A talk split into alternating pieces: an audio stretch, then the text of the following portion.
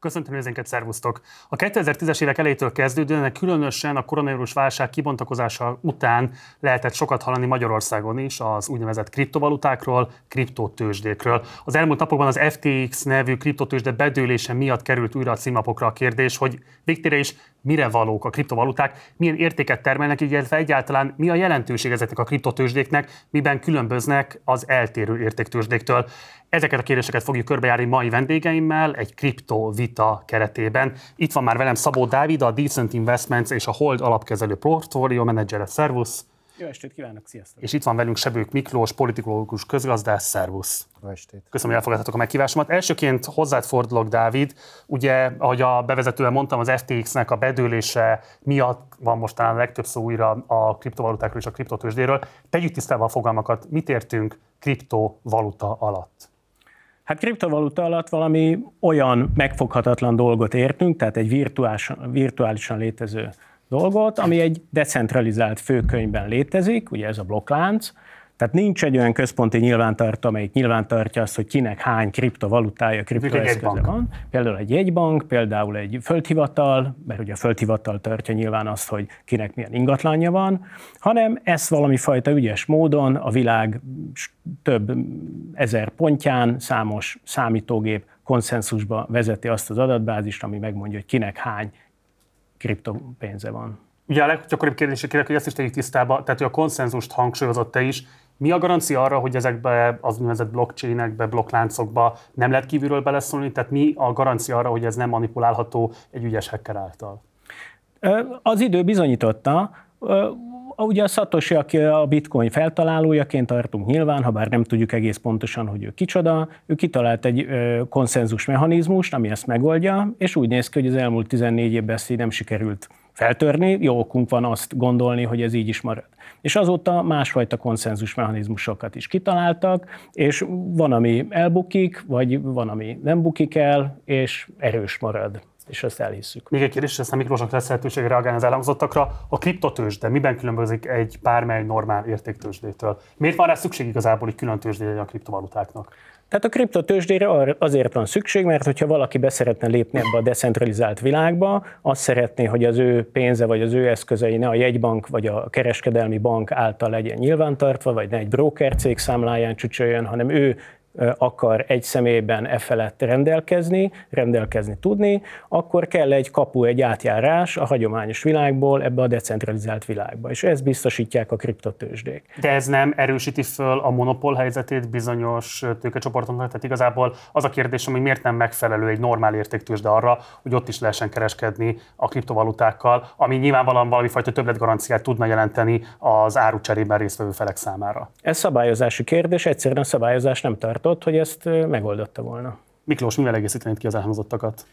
De a legfontosabb az, hogy ez az egész egy decentralizált gondolatkörre épül, ugye szembe a centralizált, központilag kibocsátott pénzekkel, ugye itt különböző helyeken tartják nyilván ezt a főkönyvet, és ilyen értelemben abban bíznak a, a kriptovalutáknak a, a hívei, hogy megkerülhetik azokat az állami beavatkozásokat és állam által generált negatív fejleményeket, amelyek a hagyományos pénzekre jellemzőek.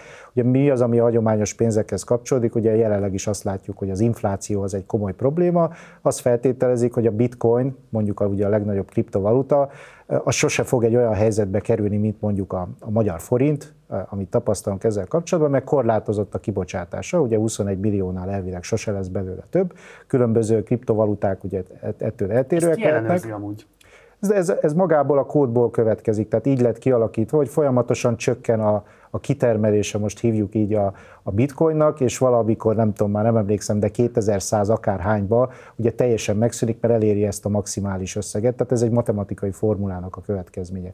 Tehát összefoglalva, azok, akik hisznek a, a kriptovalutákban, elsősorban emiatt hisznek, azt gondolják, hogy ezzel ki lehet kerülni a hagyományos, ilyen fiat pénznek nevezett kormányzati pénzeknek a, a legtöbb hátulütőjét. Persze az, arról is kell beszélni, hogy vannak-e olyan sajátos hátulütői a kriptovalutáknak, amik meg ugye a kormányok által kibocsátott pénzekre nem jellemző. De miért ne lehetne, hiszen azt lehet látni, hogy valóban egyébként ennek van most már egy saját piaca, miért lenne igaz az a föltételezés, hogy ezzel meg lehet kerülni a hagyományos egybanki rendszereket? Hát a leginkább azért nem, mert ugye az államok nem fogják ezt hagyni. Tehát az egy, az egy illuzórikus feltevés azt gondolni, hogy valaki úgy fog a gazdasági körforgásban részt venni, hogy azt az állam mondjuk nem akarja megadó, megadóztatni. Vagy mondok egy másik példát. 12 azt látjuk, hogy nem akarja. Ez így önmagában nem igaz, erről gondolom tudunk beszélni, tehát megadóztatják, hogyha, hogyha szabályozott keretek között van ez nyilvántartva egyfelől, és másfelől pedig ugye nagyon fontos, hogy valami fajta anonimitás kapcsolódik, anonimitásnak a, a, a feltevése kapcsolódik ugye a kriptovalutákhoz, és emiatt például ugye gyakran használják bűncselekmények elkövetésére. Ugye láttuk azt, hogy váltságdíjakat előszeretettel kérnek kriptovalutákba, és ezt nyilvánvalóan megint csak nem fogja az állam hagyni. Tehát az én szempontomból, politikai, gazdaságtani szempontból ez már két nagyon nyomósok, hogy, hogy az államok ugye belépjenek ebbe a térbe, és ne hagyják azt, hogy ez öntörvényűen fejlődjön. Az államok ezer éves története mutatja azt, hogy a, ha pénz bűnözésre, vagy pedig az adózás elkerülésére használják, akkor az államok közbelépnek. Így van, nagyon sok mindennel egyetértek azzal kapcsolatban, amit mondtál, tehát hogy a bitcoin a szabályozás után kiállt, de ugyanakkor az nem igaz, hogy a bitcoint vagy a kriptopénzeket az többnyire bűnözésre használják. Tehát nagyon-nagyon kicsi az a százalék, amit effektíve bűnözéssel kapcsolatos dolgokkal kapcsolatos tranzakció történik a blokkláncon. Ez egyik dolog.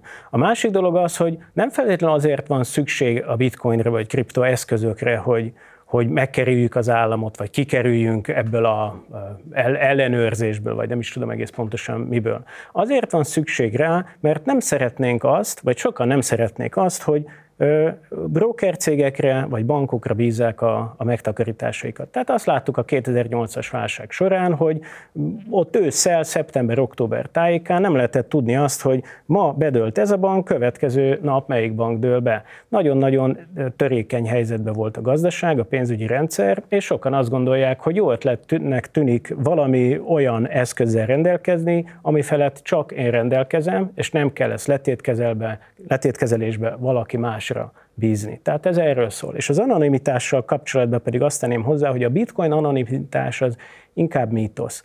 Szóval való igaz az, hogy nincs odaírva a blokkláncra, hogy a, ez az egy bitcoin, ez mondjuk az enyém. Ott van valami karaktersor, ami jelenti ugye egy valettet, egy pénztárcát, egy elektronikus pénztárcát, amiben ezt így tárolni lehet, de vannak blokklánc analizáló cégek, amelyik elég nagy biztonsággal meg tudják mondani azt, hogy, hogy melyik bitcoin kié, honnan jött, honnan származik, melyik kapcsolódik bűncselekményhez. Bár most éppen már hetek óta nyomozzák, hogy ugye ebben az utolsó botrányban a eltűnt bitcoinok azok éppen kinek a a pénztárcájában landoltak, és még nem lehet tudni. Ez így pontosan. igaz, az elmúlt sok évben történt ilyen bitcoinnal kapcsolatos bűncselekményekből, viszont szép lassan ö, kiderülnek azok, hogy kik voltak az elkövetők. Beszéljünk a biztonság, illetve a kriptotőzsdék, a centralizáció kérdéséről, mert szerintem két különböző aspektus, amit jól lenne kitárgyalni. Először is ugye a kriptokat azzal szokták marketingen, hogy kivételesen biztonságos pénzügyi eszköznek van tekintve. Most mégis azt lehet látni, hogy nagyjából egy millió ember vesztette el az ezen keresztül fölírt megtakarításait. Mennyire szimptomatikus az, ami az FTX-nél történt, mennyiben egyetlen egy szervezet nem eléggé prudens gazdálkodásával kapcsolatos problémákról van szó, vagy mennyire adott esetben rendszer szintű hibákról, amelyeket tudatosítanunk kell magunkban a kriptotősdékkel kapcsolatosan. Tehát nem gondolom azt, hogy a kriptoeszközök azok ilyen nagyon biztonságos befektetésnek lennének tekintve, sőt, éppen ellenkezőleg nagyon-nagyon... Magas kockázatúnak kell minősíteni? Nagyon magas kockázatúnak kell minősíteni minden szempontból. Így van. Hazárjáték határán van? Nem mondanám azt, hogy hazárjáték határán van. Van olyan kriptoeszköz, ami kifejezetten csak hazárjáték, és van olyan kriptoeszköz, aminek lehet értelme. Tehát részben igen, részben nem. Ami az FTX-el történt, az egy ilyen tök tipikus sztori, van egy centralizált intézmény, amelyik sok eszközt beszed, ezt hívták már Questornak, hívták már Bernie Madoffnak, hívták már Budakesnek, és most FTX-nek hívják, hogy ez a centralizált intézmény, akire az van bízva, hogy sok eszköz, sok értéket tároljon, és vigyázzon az ügyfél pénzekre, és majd valami szabályozó vigyáz arra, hogy itt minden rendbe menjen, és ez a rendszer nem működött jól. Tehát, hogy egy ilyen esetről van szó, és nyilván belejátszik az, hogy a kriptoeszközök nagyon újak, nincsen rá megbízható, tiszta szabályozás, tehát ezt a kis lyukat, ezt sikerült kihasználnia.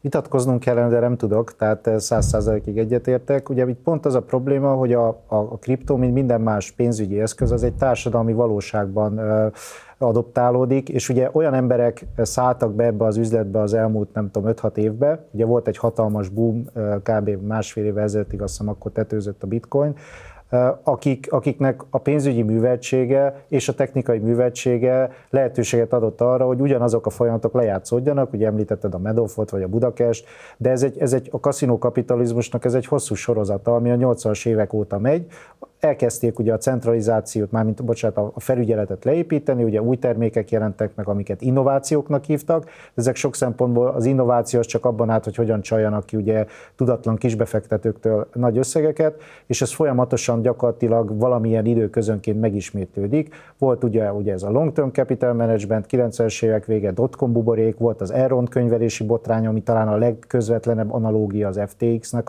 az összeomlásával, és aztán ugye nagy pénzügyi válság, és, és most pedig ez. Tehát ugyanaz a logika történik, hogy van, vannak olyan emberek, akik elhitetik a világgal azt, hogy, hogy mindenki felett állnak, a képességeik azok ugye olyan hozamokat tesznek lehetővé, amelyek irreálisak, és, és ez a fajta bizalom, ez átkonvertálódik abba, hogy a, a kisbefektetők ugye beszállnak, meg akár intézményi befektetők is, hiszen maximálisan átvert te a világ top intézményi befektetőit, olyan kockázati tőke alapokat, akiket a, az iparág élvonalába sok, szoktak sorolni, és még őket is sikerült ember, ennek az embernek, ugye Sam Bankman-Friednek átvernie. Tehát ez egy nagyon szofisztikált, jó kitalált piramis játék volt, és mint minden piramis játék, ugye előbb-utóbb elérkezünk ahhoz a ponthoz, amikor már nem tudják újra finanszírozni a, a működtetését.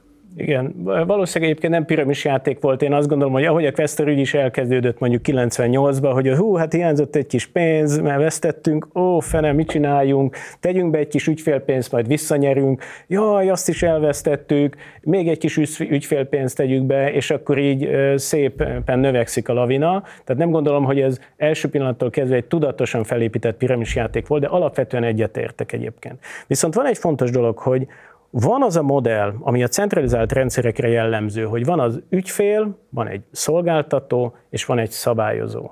És az a modell, hogy az ügyfél beteszi a szolgáltatónak a pénzét, és egyébként a szabályozó pedig vigyáz arra, hogy, hogy a szolgáltató az jól végezze a dolgát. És ez a modell, ez ugye nem mindig működik jól, néha elhasal, tehát az előbb felsorolt példák azok ilyen, ilyenek voltak, és hogy a kriptó paradox módon épp azért jött létre, hogy egy új modellt adjon nekünk erre. Tehát ő azt mondja, hogy a szolgáltatót vegyük ki ebből a rendszerből, nekem ne kelljen rábízni az eszközeimet, az értékes eszközeimet valami olyan szolgáltatóra, akiben nem bízok meg tökéletesen, vagy teljesen, hanem bízzam rá egy programkódra. A programkódot, meg a matematikát az százszázalékosan elhiszem, hogyha megértettem, és én szeretem azt, hogy az én vagyonomra mondjuk programkódok vigyáznak, amiket értek. És Ez... nyilván sokan nem értik a programkódokat, és amiről te beszélsz, az, az itt jön be a képbe, hogy, hogy aztán erre jó sok kisbefektetőt be lehet vonzani, akik nem értik azt, hogy tulajdonképpen mibe vesznek részt és most menekülnek ugye ezekről a központosított tőzsdékről, és próbálják megtanulni YouTube videókba, hogy hogyan kell saját maguknak a kriptoeszközeiket ugye biztonságban tartani, és mondjuk úgy, hogy esetleg, hogyha elhagyják a hard drive-ot, akkor ennek ellenére meglegyenek majd a, a pénzeszközeik később is. Tehát ez az egész rendszer, ez, ez egy jó hangzó gondolatra épül, a gyakorlati megvalósítása azon a szinten, amikor ugye több milliárd dolláros üzleté válik, és belépnek kisbefektetők, de ahogy mondtam, itt még intézményi befektetőket is masszívan átvertek, történtek. Ezen a szinten a, a gondolat és a valóság találkozott, és egy nagyot csattant. Milyen beszélünk az FTX konkrét esetéről, de még egy pillanatra visszamennék ez a centralizáció, mert ezt mondta második szempontnak. Tehát, hogy létrejön egy pénzügyi eszköz, kifejezetten a 2008-as gazdasági pénzügyi világválságra adott válaszreakciók egyikeként, ami azt ígéri, hogy meg lehet kerülni azokat a hagyományos intézményeket, amelyekben a bizalom nyilvánvalóan rendszer szinten megrecsent. De azt lehet látni, hogy eltelik 12-14 év, és keresi ez a világ, hogy milyen típusú intézmény garanciákat lehet mégiscsak kínálni, mert úgy nem elégséges mégsem a programkód, nem elégséges magában a blockchain. Bocs, ezzel nem értek egyet. Tehát a hiba az a centralizáltság. Hogyha nincs centralizáltság, akkor jön szóba a blokklánc. Tehát, hogy van az a modell, hogy egy centralizált modell, ügyfél, szolgáltató, szabályozó, és van az a modell, egy teljesen másik modell, hogy nincs szükség a szolgáltatóra, én magam vigyázok erre a dologra. És a centralizált modellbe kell a, szolg- kell a, a, kell a szabályozó. Tehát az... csak azt mondod, hogy a kriptotősdék a probléma? Én azt mondom, hogy a kriptotősdék, a centralizált kriptotősdék az rendszer szinten nagy probléma, igen. És persze jönnek a, a kriptofanatikusok, a kriptomaximalisták, akik azt fogják mondani, hogy persze az a neve, hogy DeFi, decentralizált pénzügyeket akarnak teremteni, csak kérdés az, hogy hogyan fogják marketingelni mondjuk azokat a decentralizált tőzsdéket, ahol ugye nem, nem lesznek meg ezek a központosított eszközök, a központosított eh, marketingosztály és a központosított kisbefektetői stratégia, amivel ugye ezt egy olyan szintre emelik, hogy ez valóban rentábilisan működtethető legyen. Eh, tehát itt igazából ezért mondom, hogy a, a gondolat és a valóság találkozik, és hogyha valóban komolyan vennék ugye a decentralizációs részét a, a, ennek az ideológiának, akkor hívjuk így, akkor eleve nem mentek volna ebbe az irányba, és nem hagyták volna, hogy felhasználja mondjuk az, az FTX és egyébként más mostanában bedőlő kriptotősdék a, a kriptónak a, ezt a fajta nimbuszát, hogy ez valami más, ez valami decentralizált, ez valami olyan dolog, ami megment téged az inflációtól, ez pontosan ugyanolyan, mint ami eddig volt, maximum egy, egy újfajta eszköz típussal kereskednek rajta. Bocsánat, ha jól értem, akkor az a Dávid amellett érve, és szeretném, hogy erre reagálnál, hogy hogy amennyiben ez egy szolgáltatóktól mentes, gyakorlatilag egy anarchista közösségként működő pénzügyi eszközként tud funkcionálni, akkor ilyen értelemben nincsenek meg azok a kitettségek, amelyek mondjuk az FTX-nek a csődjét hozták el. Ezzel miért nem lehet egyetérteni? Ezzel én egyetértek, ugye csak kérdés, hogy milyen haszna egy olyan fizetési rendszernek, ami nem úgy működik, hogy, hogy folyamatosan be van kapcsolódva az egyébként létező és nagyságrendekkel nagyobb fizetési rendszerekbe. Ugye El Salvador az egyetlen olyan ország a világon, ahol hivatalos fizetőeszközként elfogadják a bitcoin. Vannak ilyen megint csak videók, meg lehet őket nézni, hogy mit történik akkor, hogyha valaki szeretne bitcoinnal mondjuk akár egy szállás helyet, vagy bármit venni a boltba. Tehát nem arra találták ki, hogy ez egy azonnali fizetőeszközként működjön, e, és nincs meg az infra, infrastruktúrális feltétele, tehát ez, ez egy létező út, és akkor valóban csinálja ezt a közösség, csak akkor ne törekedjen úgymond a valódi világnak, vagy a nem digitális világnak a babérjaira, hogy ők aztán képesek olyan hozamokat biztosítani, és vagy képesek olyan üzleti szolgáltatásokat ugye a tőzsdén keresztül biztosítani, e, amire logikailag se képes maga az infrastruktúra infrastruktúra. Alkalmas a kriptó arra, akkor igazából ez a kérdés az alapján, amit a Miklós felvetett, hogy érdemi, nemzetközi, hétköznapi valuta legyen. Tehát a bitcoin maga nem alkalmas erre, ez teljesen világos, hogy a pénznek, meg a modern pénzrendszernek, a hitelpénzrendszernek egy nagyon jó szüleménye az, vagy nagyon jól kitalálták azt, hogy tudjuk azt, hogy a pénz kereslete az időről időre változik nagyon, és ügyes módon a kínálatát ehhez igazítják, és ez segít a gazdasági ciklus, ciklusokat kisimítani. Most egy ilyen rendszer, mint a bitcoin, aminek van egy limitált, maximált kínálata, az nem alkalmas arra, hogy egy stabil értékű fizetőeszköz legyen. És egyébként, ahogy a Miklós elmondta, valóban nem alkalmas arra, hogy itt ilyen azonnali fizetéseket bitcoinban elvégezzünk. A bitcoin nem fizetőeszköz ilyen értelemben, vagy nem jó fizetőeszköz ilyen értelemben, nem számíthatunk arra, hogy majd az ára egyszer csak bekonvárgál valami fix értékre, és aztán ott marad, nem, ez ingadozni fog.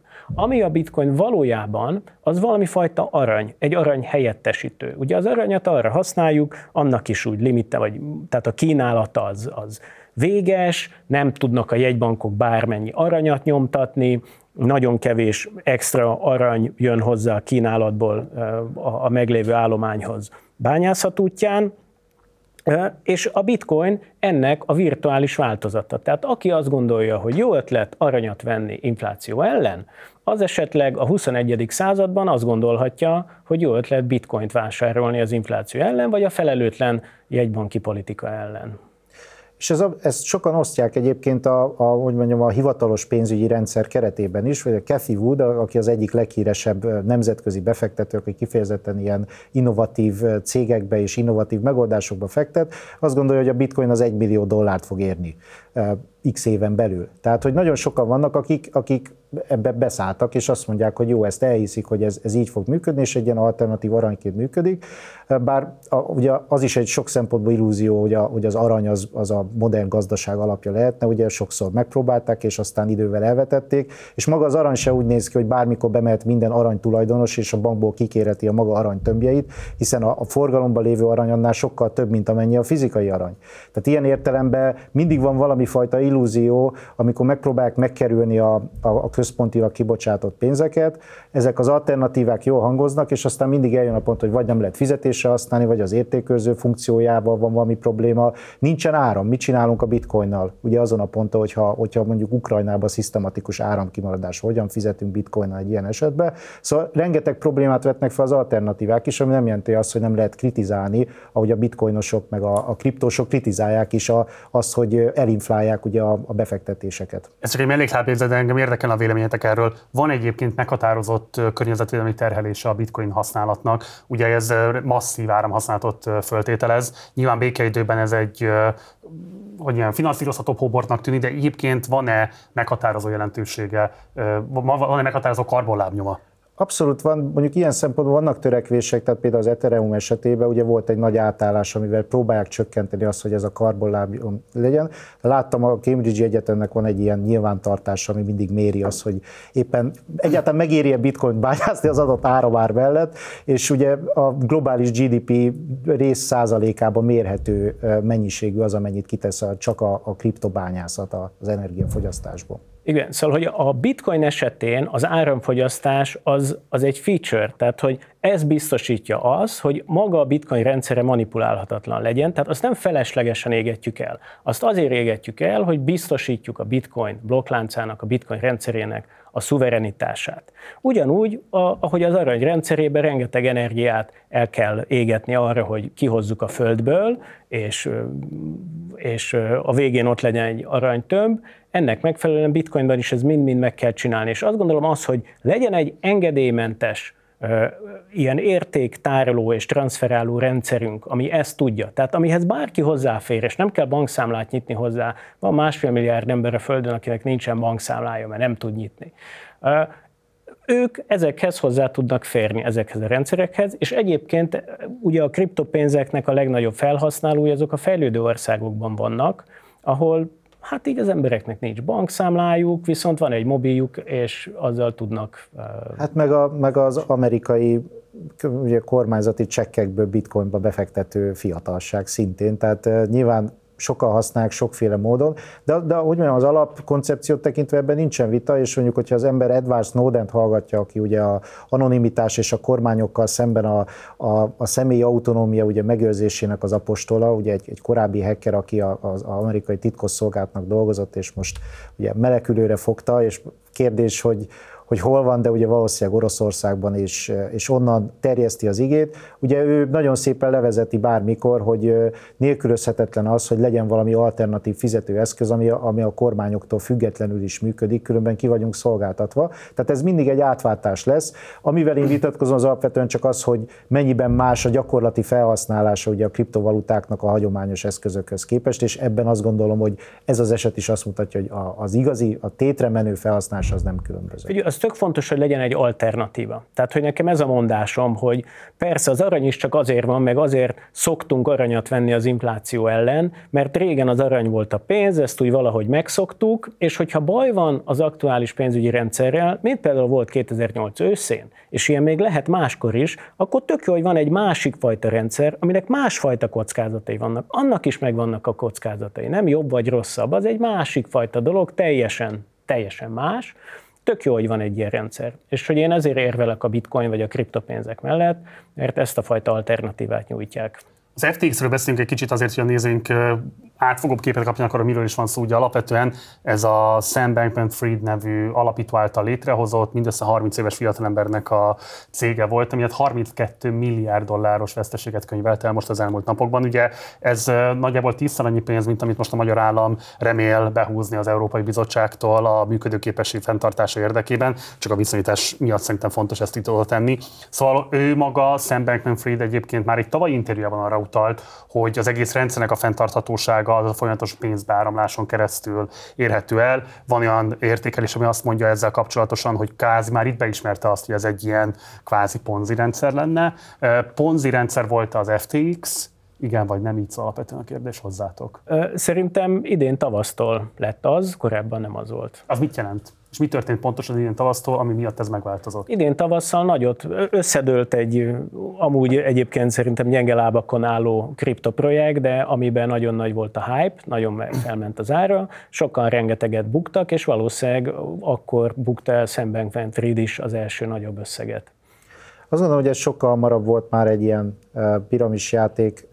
Az nézegeti most a fél internet ugye a mérlegeket, meg bármilyen pénzügyi beszámolt, ami ugye elérhető a korábbi évekre, és már 2021-re se stimmelnek a számok. Az alapján, amit lehet látni, nem tudom, hogy pontosan mikortól, az biztos, hogy az egész vállalkozás az a szabályozás és az adóztatás és a, a felügyet elkerülésére épült. Maga az ember állítólag úgy szerezte a, a pénzét, hogy arbitrázs ügyleteket hajtott végre bitcoinon valahonnan Hongkongból, aztán egyszer csak Hongkongból eljött, vagy el kellett jönnie, és akkor sátort vertek ugye a Bahamákon.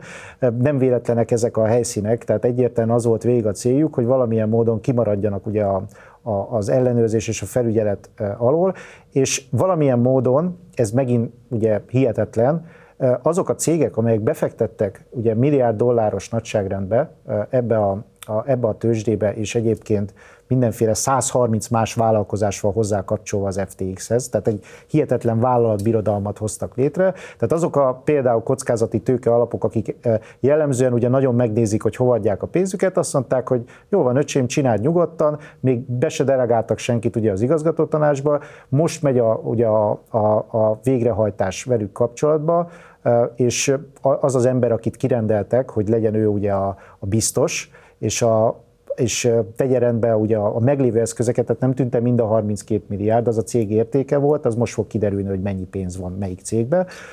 Ő is azt mondta, hogy ő ő menedzselte az Eronnak is a, a szanálását, és ő, ő még soha nem látott ilyet. Ezek nagyon kemény szavak, mert az Eron az elmúlt 20 év, 25 évnek a legnagyobb botránya volt ugye a pénzügyi számviteli területen. Szóval összességében maga az egész vállalkozás az, az hihetetlen, hogy idáig eljutott, hogy senki nem kezdte el hamarabb vakargatni, illetve ez nem igaz, voltak olyan például sortoló cégek, akik már sokkal hamarabb azt mondták, hogy itt ezzel oltári nagy probléma lesz, és a Chicagói árutősdének az egyik vezetője az szintén mondta, hogy ő már márciusban beszélt vele, és már akkor látta, hogy az egész ember az egy, az egy teljes csalásra épül. Dávid piramis játékot mondott, ilyen ponzi rendszert, ezek szinomi fogalmak-e? Vagy van-e különbség a kettő között? Ugye a, a, a angolul Ponzi scheme-nek hívják, tehát ez a jelentés, ez ugyanazt jelenti, igen. Jó. Um, ugye azt lehet tudni, hogy a 2010-es évektől kezdődően indult el a fölfutás a bitcoinnak, erről már hosszan beszéltem. Ugye volt egy olyan pillanat, amikor közel 2000 milliárd dolláros összértéket is elért a koronavírus előtt, utána viszont volt egy nagy és jelentős bezuhanás. Mi állat igazából a kriptók ilyen mértékű felfutása mögött? Hát a mánia. Tehát azt gondolom, hogy az áll mögötte, és ez nem először történik meg. Ez már megtörtént 2017-ben is volt egy jó nagy felfutás, amit 2018-ban egy nagy összeomlás követett, 2013-ban is volt egy nagy felfutás, amit 14-ben egy összeomlás követett, csak mások voltak a mértékek. Tehát, hogy Történetileg nézve ez egy kiemelten sérülékeny, kiemelten volatilis valuta? Én azt gondolom, hogy ez egy olyan eszközosztály, aminek értéke van, tehát egy hatalmas nagy találmány, hogy tudunk blokkláncot csinálni, tudunk manipulálhatatlan adatbázisokat csinálni, és e köré tud mánia kialakulni. És hogy ezek a nagy felfutások és összeomlások, ezek ennek a mániának a, a felfutó szakaszai és a leeresztő szakaszai, de amit látunk, az az, hogy ahova leereszkedik, az azért időről időre feljebb van. Azért az idén azt lehetett látni évelején, hát én döbbenten néztem, amikor készültem a műsorra, hogy 60% pontos bezuhanás volt például a bitcoin esetében. Így van, és 2017-ben ott 16-20 ezer dollár környékén volt a teteje, akkor mondták azt a kollégáim, sokat látott kollégáim, hogy ekkora nagy tulipán mániát ők még életükben nem láttak.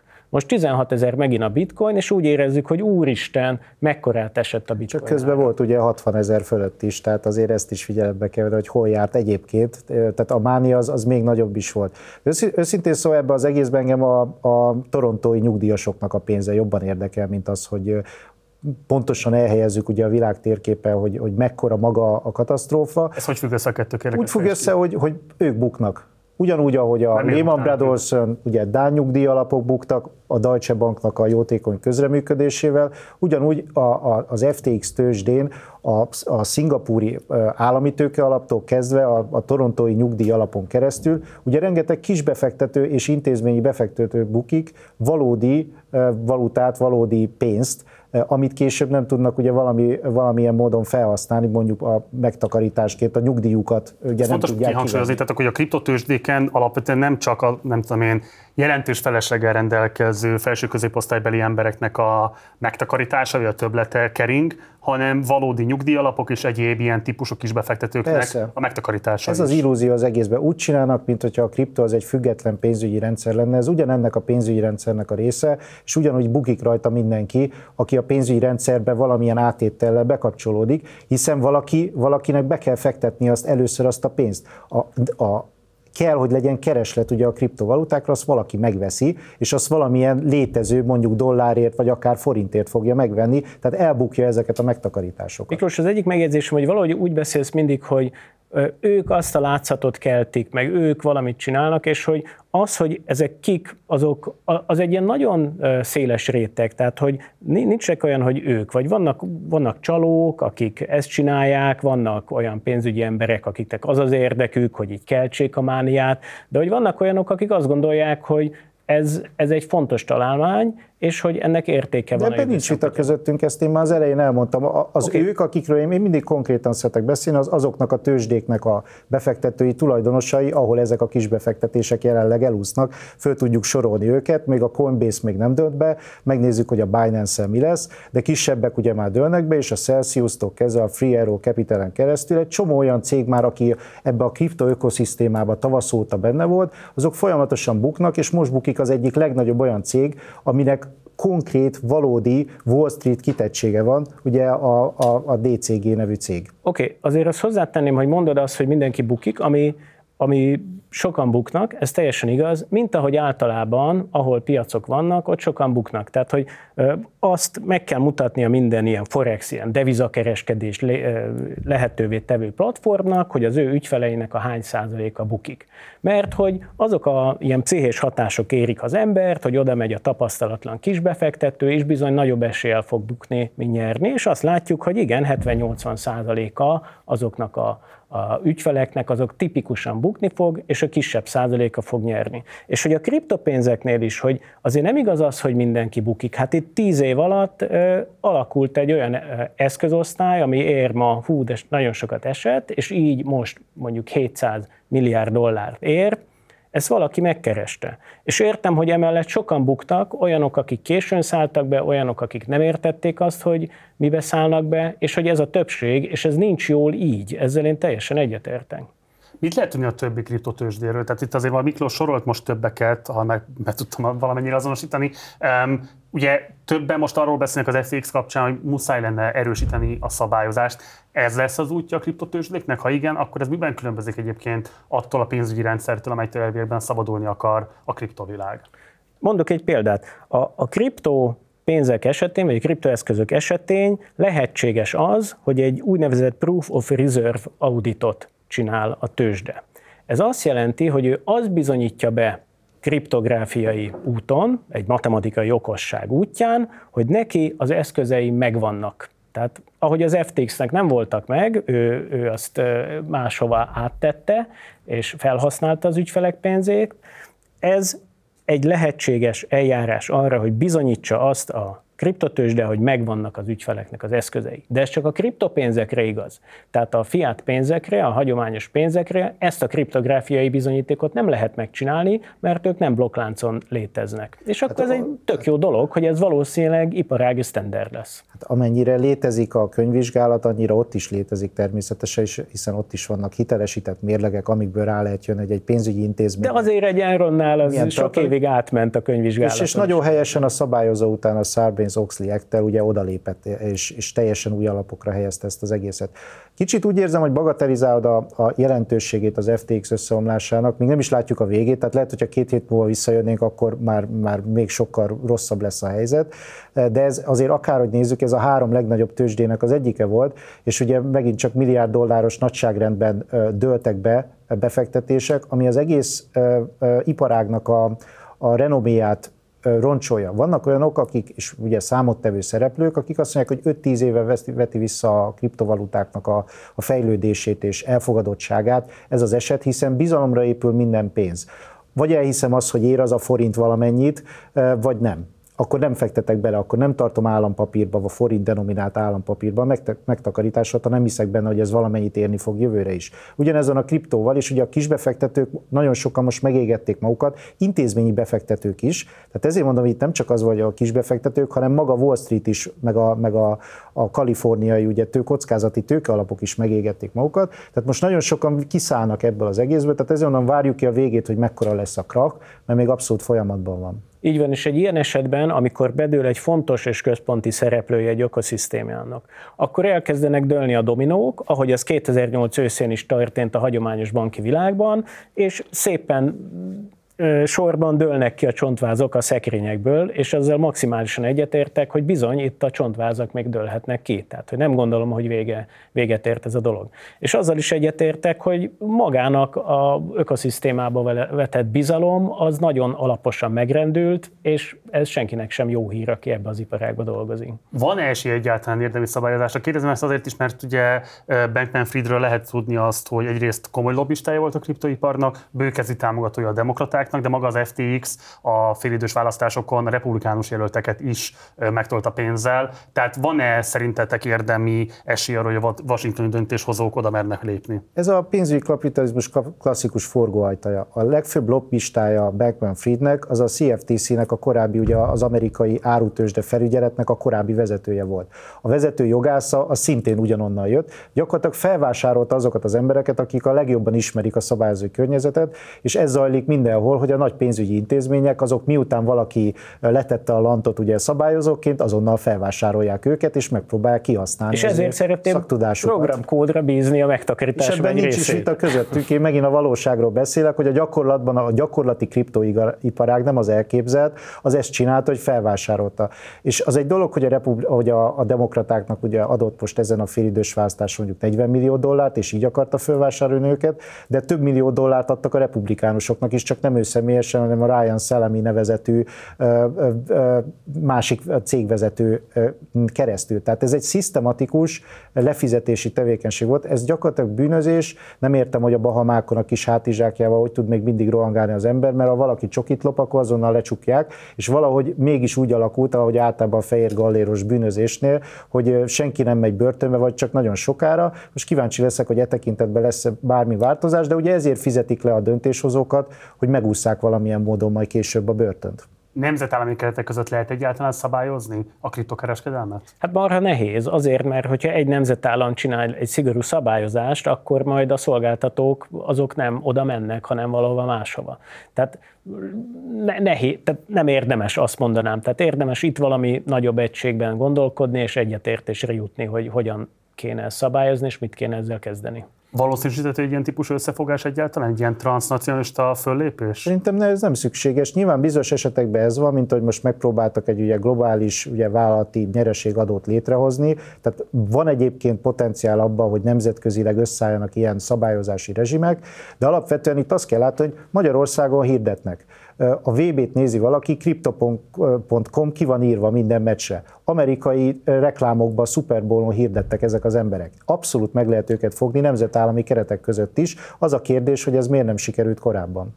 És akkor zárásként a kérdés, ami mindenkit izgat, nyilván valaki nézi az adást, egyébként a műszak is ezt várja a vezérlőben megtartani a pozíciókat a kriptovilágban, nem megijedni ettől a mostani helyzettől, adott esetben most beszállni, mert most érdemes leginkább új pozíciókat fogni, tehát venni, eladni, vagy kivárni. Mi most szerintetek a legjobb álláspont a kriptovalutákkal kapcsolatban? Elsőként Miklós. Én nagyon könnyen tudok válaszolni azzal, hogy nem tudok erre a kérdésre válaszolni, nem vagyok pénzügyi elemző, szabályozásra van szükség, ez egy ugyanolyan eszköz, és a nimbuszát le kell törni, és úgy kell tekinteni rá, mint minden más pénzügyi eszközre, ami mániákat és összeomlásokat okoz. Nagyon egyetértek az első mondatoddal, hogy fogalmam sincs, én se tudom, de azért valami, azt el tudom mondani, hogy én mit gondolok. Én azt gondolom, hogy az elkövetkező hónapok arról fognak szólni, hogy még kidőlnek csontvázak a szekrényekből. Ez szerintem rá fogja a nyomát tenni az árfolyamokra, és azt is gondolom, hogy egy-két év múlva, ugyanúgy, ahogy eddig ez történt, a bitcoin és a kriptoeszközöknek az a része, amelyiknek van értelme, mert rengeteg kriptoeszköz a scam, hülyeség, semmi értelme nincs, de az a része, amelyiknek értelme van, az újra magára talál. És... Hajrá, Dogecoin! Sebők Miklós, Szabó Dávid, köszönöm szépen, hogy itt voltatok velünk, köszönöm, hogy elfogadtátok a meghívásunkat. Köszönöm. Köszi szépen. Gyertek máskor is. Nektek pedig köszönöm szépen a figyelmeteket, ez volt már a Partizán élő adása, esetleg menet közben csatlakoztál volna be, akkor várd meg, amíg véget ér a közvetítés, és nyugodtan nézd vissza a legelejétől. Szerintem izgalmas és érdekes gondolatok hangzottak el, érdemes tehát a teljes beszélgetést végighallgatni. Ha még nem iratkoztál volna fel a csatornánkra, mindenképpen tedd meg, ha van bármilyen kérdésed vagy észrevételed az elhangzottakkal kapcsolatban, akkor pedig a komment szekcióban várunk. Ha megtelted, kérlek, hogy szállj be a finanszírozásunkba, ehhez minden szükséges linket megtalálsz a leírásban. Ha pedig tetszett, amit hallottál, akkor a like gomb megnyomásával tudod pörgetni az algoritmust a mi érdekünkben. Munkatársai nevében köszönöm szépen a megtisztelő figyelmet. Én Gulyás Márton voltam Budapestről, jó éjszakát kívánok, ciao.